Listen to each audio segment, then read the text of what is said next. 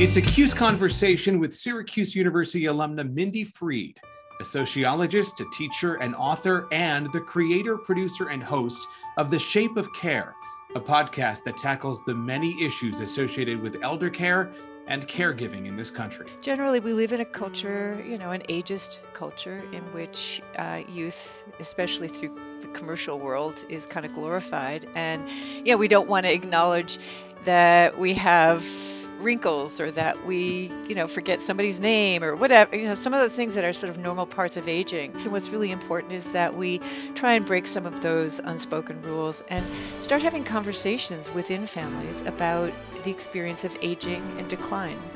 Um, and, and just be honest about it. Glad you're listening. I'm Chris Villardi. It's a conversation that may hit home for a lot of you. It's such an important topic that's affecting or will affect so many families. Mindy approaches her work and this issue through the lens of both her education as a sociologist and her experience as a caregiver for her father before he passed away about a decade ago. Well, I think, you know, like a lot of of work that we do, um, the inroad that I had to it was through a personal experience.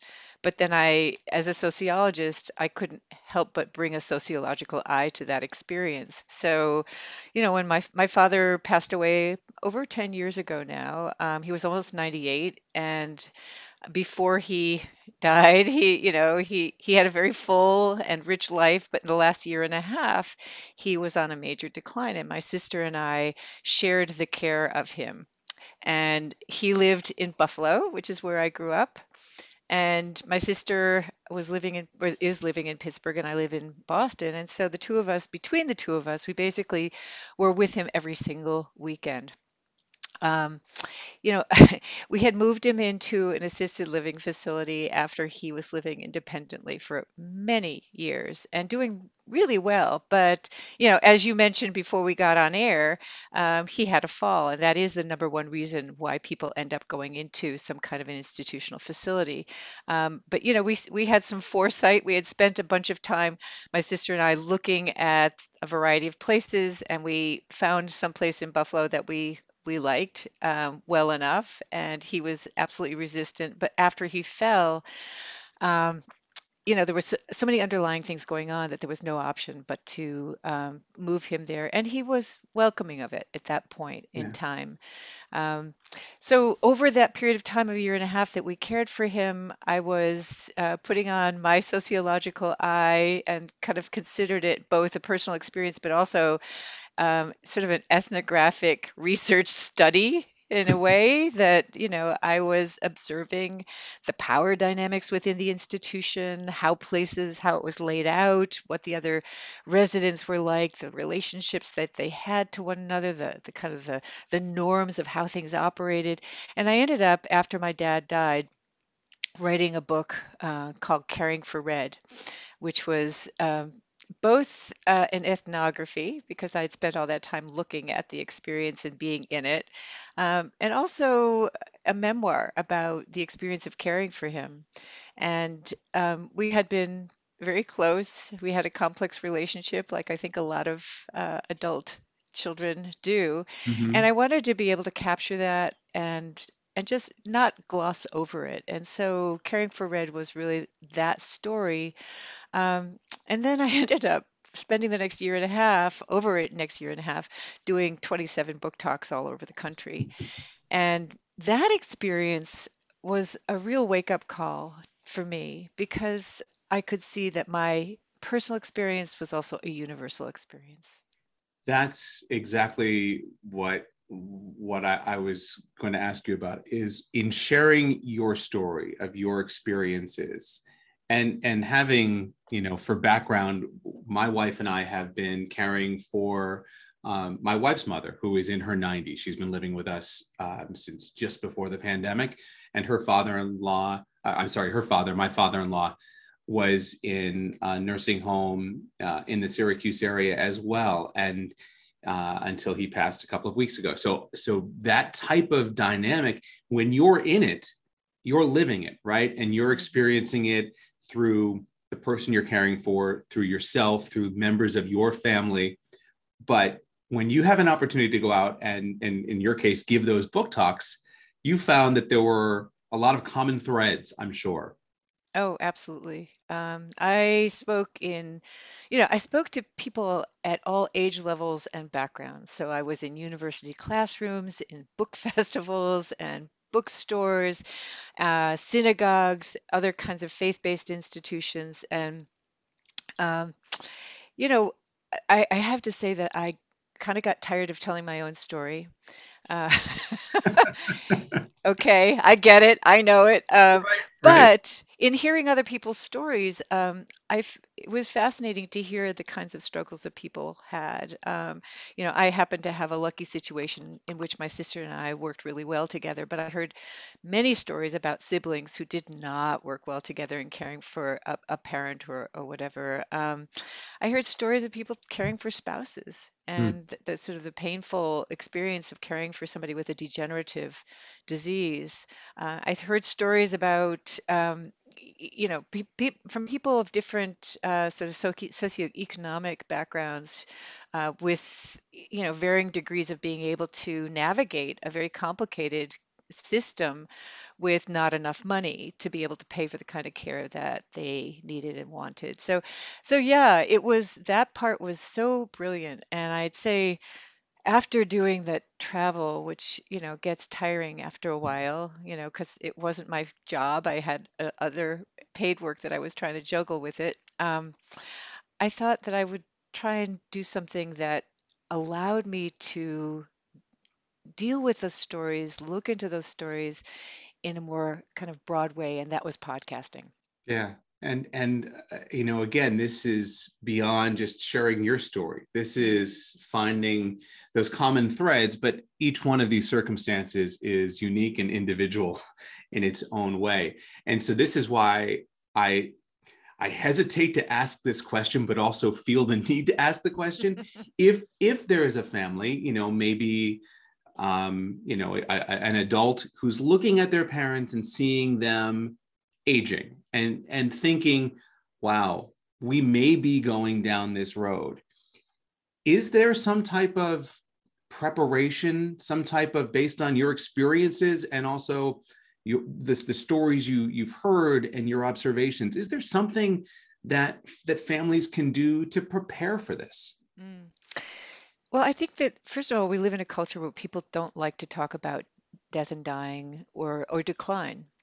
And uh, I think that we need to really challenge that kind of presumption or that kind of fear that we have uh, about speaking openly with people that we love about what is a natural part of, of life, which is decline and, you know, aging and eventually uh, leaving this universe. And um, I mean, there's different cultural approaches that people have uh, to that experience, but generally, we live in a culture, you know, an ageist culture in which uh, youth, especially through the commercial world, is kind of glorified. And, you know, we don't want to acknowledge that we have wrinkles or that we, you know, forget somebody's name or whatever, you know, some of those things that are sort of normal parts of aging.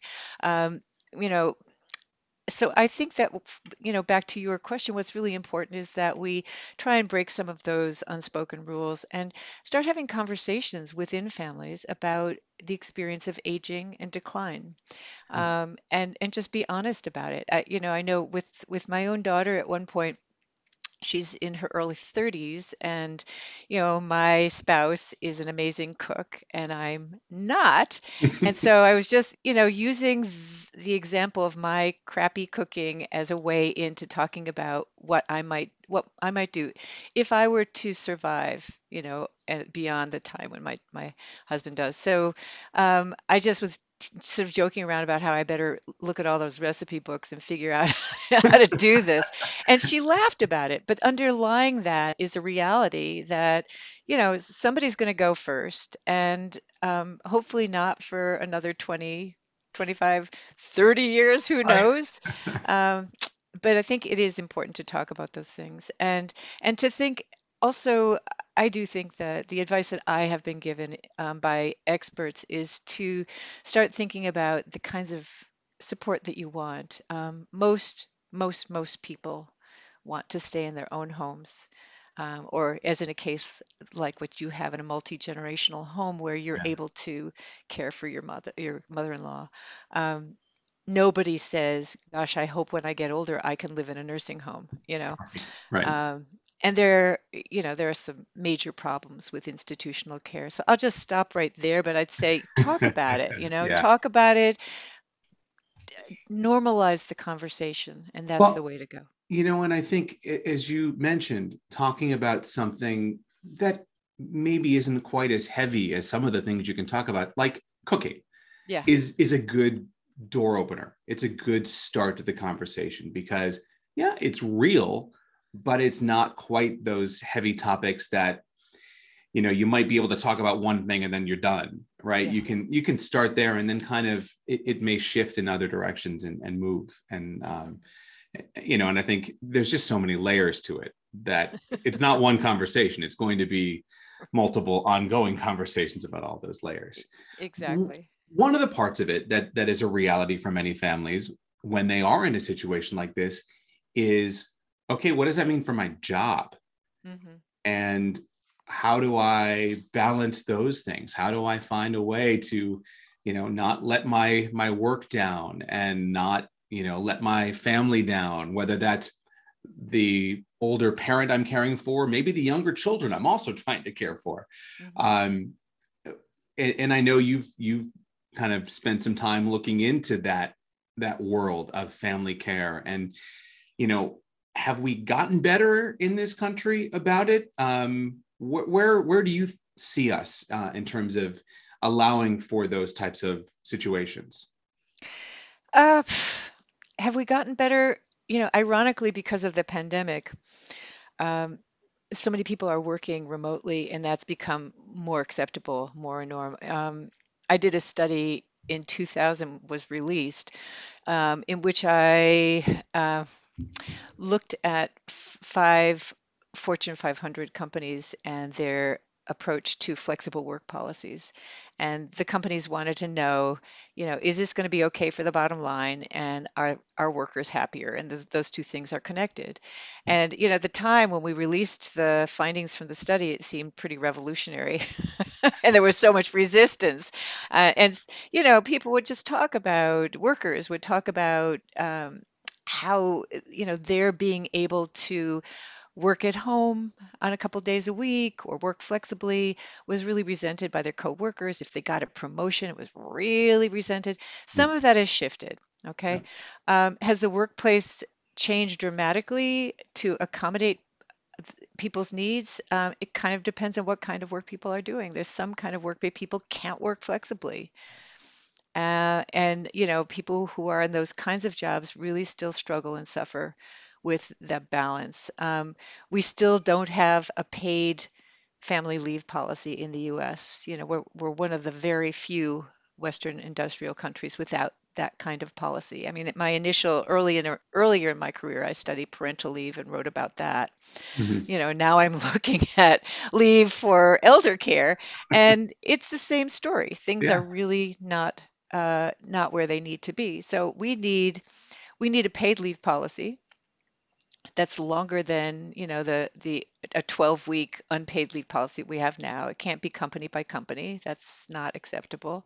Uh, we need to have um, uh, you know flexible work policies um, everything from telecommuting which people are doing more of now but also flexible work hours and shared work. And then uh, people also i mean this, this we don't often think about this when we're talking about um, those kinds of family policies but there's an enormous wage gap in this country women earn less than men still and people of color earn less than uh, uh, you know in comparison to white people or white men so that also needs to be equalized, looked at. And and the other thing I'll just add is that um, there is a caregiving penalty in this country from a, a wage perspective. And um, if you are earning less in your younger years, that will then play out in terms of the kind of social security income you get when you're Mm. older. So being poor when you're young can lead to being poor when you're older. So those are there's so many policies we need to look at, and those are just a few. so many layers and and you talk about the the flexible work policies and remote work and those things and it, you know, and I think some companies are are seeing that those are things that employees or potential employees are absolutely considering when it comes to do I take this job or that job? Do I is this the opportunity for me or is that the opportunity? But across the board, there's not a lot of consistency. There's a lot of kind of, you know, wild west. That's right. That's right. And so, I mean, I think that you're pointing out something really important that, um, you know, when I, I did a, an ethnographic study of a uh, financial services company, um, which uh, had a fantastic uh, childcare center. And, you know, I called it a kitty condo. You know, people would choose to work there because they had a great childcare center. Yep. People would not want to leave their jobs because of that childcare center. But it did, you know, it wasn't, that center was not the whole picture. You had to look at workplace policies and culture um, because it wasn't necessarily true that people loved working there, but they were stuck there. So, That yeah, the the one benefit outweighed everything else. Exactly. Yeah. Well, and you know, when when you're the parent of a young child, and and sometimes that becomes the most important priority, Yeah. right? It- when you're considering all of the pieces, and uh, you know, I it it's uh, it's an interesting thing. But as you as you pointed out, when you're the parent who is caring for a parent, that may become equally important at a different time when when you're at a different stage in your career. Absolutely. Yeah, it's it's uh, it's fascinating, and there are there are just so many layers um, that that are involved that are, that play into this. Uh, Right. You know, from company policy to government policy to familial relationships. I mean, there's just so much that uh, Right. that is at stake here. And I think, you know, I, I'm glad that you just said that because I think that when people are in a situation, and now just talking about elder care, where they have to figure out how to uh, sort of navigate the system, it is not easy. It is daunting. And people uh, often are, you know, they're in this situation alone. So part of the problem is that Medicaid um, is actually not, you know, it, it serves people who are low income. And if you are well resourced, you can then afford to get care, whether it's home care or some kind of nice, you know, institutional facility, whatever. Um, everybody in the middle, so that's working class people, middle class people, and there's millions of people, um, are really without any financial support. And so people end up impoverishing Mm. themselves in order to support a loved one because they just, you know, there's no supports out there. Yeah. And and and look, that person who's impoverishing themselves to support a loved one may be in that similar situation of the loved one in 25 30 you know 35 years and and then where are we it's uh Yeah, exactly. Because basically, you know, Medicaid right now, and this is not the the fun, cool stuff, but it's the reality that, you know, we have this this program, Medicaid, which pays it premieres pays the bulk of um, the cost of nursing home care for low income people. And then there's this sort of wild and wacky uh, waiver system, state by state, where people can apply to their states to get a waiver to use Medicaid money for home care, Hmm. to bring somebody into the home to help them out. And you know, who knows how to do that? And where do you go to find out? There actually is this whole infrastructure called Area Agencies on Aging, AAAs, not the kind for cars, but the kind for care. Um, and they exist all over the country. So if you're in any part of the country, you can look up your area agency on aging, go to them, and they hopefully will help you navigate the system. But most people don't even know that that exists. they, don't know where the resource is to help them find the resources they need to to Exactly, make it all happen yeah exactly. I mean, there is one of the things in in my current season, um, I feature a, an incredibly innovative program out in Washington State called WA Cares. Um, WA Cares is the first publicly run social insurance long-term care program. So basically, if you have put money into the system, just like Social Security or Medicare, if you put money into the system through your job, you're then eligible to get money towards any kind of uh, home, you know, uh, long-term care supports uh, and services that you need. They're just starting it now, and so in a few years, they'll act, people will start to be able to reap those benefits, but they can get up to thirty-six thousand dollars, thirty-six plus thousand dollars over the year, over the, the a lifetime rather, and um, you know, it's uh, it's an incredible program, and there's other states that are considering doing that outside of the Medicaid system, so you don't have to be really poor to Yeah. access it.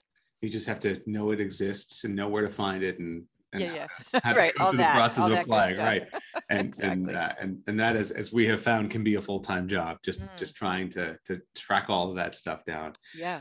Um, this is a Cuse Conversations podcast, so we would be remiss if we don't talk about Syracuse a little bit. Absolutely. So, so let me ask you, uh, going back, what was it that drew you to Syracuse um, when when you were making those those decisions? So um, I have to say it's pretty simple. My sister went to Syracuse. we, we love stories like that. That's simple's fine. yeah. Um, We've been talking know, about heavy things, so simple's actually good, probably Yeah, for this conversation. Simple's good. Uh, you know, she she loved Syracuse University, um, and she's a lot older than I am. I mean, I would say eight and a half years older, not that much older. But when I was a, a very young kid, I got to go visit her, and I got to be the kid who was with her older sister, hanging out, meeting all her friends, and going to M Street and all those, you know, fun things. And I was enamored, and so. I really hardly gave it a thought. You Hmm. know, I applied to Syracuse as my first choice and a couple other places that I didn't really care about. And um, it was kind of fantastic. I loved, I loved being there. And um, in the tradition, I have, I have a best friend who's like a sister to me. We grew Mhm. up, we knew each other from age five on. She followed me. She was a year younger than me, and she came the next year. Wow. So um, I ended up l- you know, after finishing my undergraduate degree, um, I left Syracuse for a teeny bit, um, came back and did a master's in social work um, at SU, and then settled in. So I was there for a total of 12 years. Um, really wasn't until 1980 that I decided to make the big move and leave mama. it felt like such a, you know, comforting home. It was really hard, but um, to move to Boston for a variety of reasons. as as someone who has that in your family with, with your sister um, and then your own experience and, and kind of that that thing that central new york and syracuse tend to do which is they, they hold on to you they grab you Yeah. and, they, and they keep you around a little bit um, what is what what has been your relationship with the university what does it mean are there times in boston where something happens or you see someone and and suddenly that all of that orange kind of comes back Mm. Uh, I think it would have to be um, certain professors are still kind of in me. Um, you know, th- there was this duo um, named Wiggins and Miller who taught a religion class. It was my freshman year, and it was a lecture hall. And I really, I will never forget the experience of being in this enormous lecture hall, and the two of them. Um, you know, we it was stadium style, so we were looking down at them on the stage, and the two of them would debate uh, theological issues, and um, I, I, it just took my breath away. I was just so blown away with with the all the thoughts that came kind of piling in. That so that you know those kinds of um, memories are really still in me. Um, you know, the, the amount of reading that I did uh, in literature classes, I will never forget some of those classes and some of those professors. I feel really grateful um, Mhm. that it got me in it it be I became a reader because of that. So that's something that I still hold on. And and also I think just because the I'm still in touch with a lot of my old friends right from Syracuse and uh, it's just really fascinating to see the direction they've gone in. Some of them are not too far from you know in the Boston area. So um it's just uh I don't know. It was it was something special. And and you know, plus the fact that this person that I mentioned who's like a sister to me is still very much in my life and so we still have Syracuse memories together. yeah. do you find I, I know you've you've taught and, and lectured at, at colleges do, do you find yourself kind of drawing from some of those professors who who stood out to you Uh yeah, I think I think especially when I ended up um when I ended up selecting a major, I was a psych social work major, and um, I think that some some of the small group stuff that I experienced, you know, the kinds of conversations that we had were really meaningful. And um, you know, I also I I ended up um, when I was in the MSW program, I ended up doing uh, an independent study with a Gestalt psychologist named Sam Graceffo, who's probably still out there in the world somewhere. you know, um, he was you know a really wonderful mentor to me and that that i hold on to that just that kind of one-on-one mentoring that i got from him i worked closely with uh, this guy jonathan friedman um, also a professor at the time who's passed away now um, who ended up well you know he he very much uh, nurtured my career hmm. um, you know i when i ended up going back to the msw program he was a huge support um, Actually, he was one of my recommendations for getting into the PhD program that I went to at Brandeis. Turned out I had no idea that he had a PhD from Brandeis in sociology. Um, so yeah, a lot of those, a lot of those folks kind of have still remained or remained in my life beyond the years that I was at SU. Yeah, it, it's amazing how how those um, those branches continue to grow and continue to to make those connections throughout your life um, and and just you know stay in touch. The the idea that your friends you're still in touch with them. I mean that's you know that's just a the, the kind of the kind of experience um, social educational it all kind of uh, kind of ties together. Yeah. Um where where where do you see yourself now i mean you're an author you're a speaker you're a consultant you're a podcaster i mean this this is quite a quite a nice life you've built here um it's kind of the bibbity bobbity boo method of career building. Love it. um, I'd say, you know, right now, um, I did run this consulting um, practice for well over 20 years. And I mostly what I was doing was evaluation research, um, and I'm really grateful that I had that experience. I, I'm doing less of that now, um, but I, I do I, I do like to do a lot of things. So, you know, I, I there's a bit of a juggling act going on. Um, one of the projects that I just want to mention, which is really exciting. Um, some people might recall um, a book called Our Bodies Ourselves, which came out in the 1970s and had kind of its heyday over those years and then um, kind of faded out of existence, no longer was being published. Um, one of my sociology friends and colleagues who teaches at Suffolk um, brought the project over to Suffolk and raised a, a lot of money and was a we were and pulled me on board along with a lot of other people. We were able to launch just this past Thursday an online resource called Our Bodies Ourselves Today that is so incredibly timely and important. Um, there's nine topic areas that we're taking on initially. The thing that I'm doing, not surprisingly, is called growing older. but we take on issues like uh, abortion, contraception, gender based violence, mental health, heart health, um, so many different issues that are really prescient in today's world.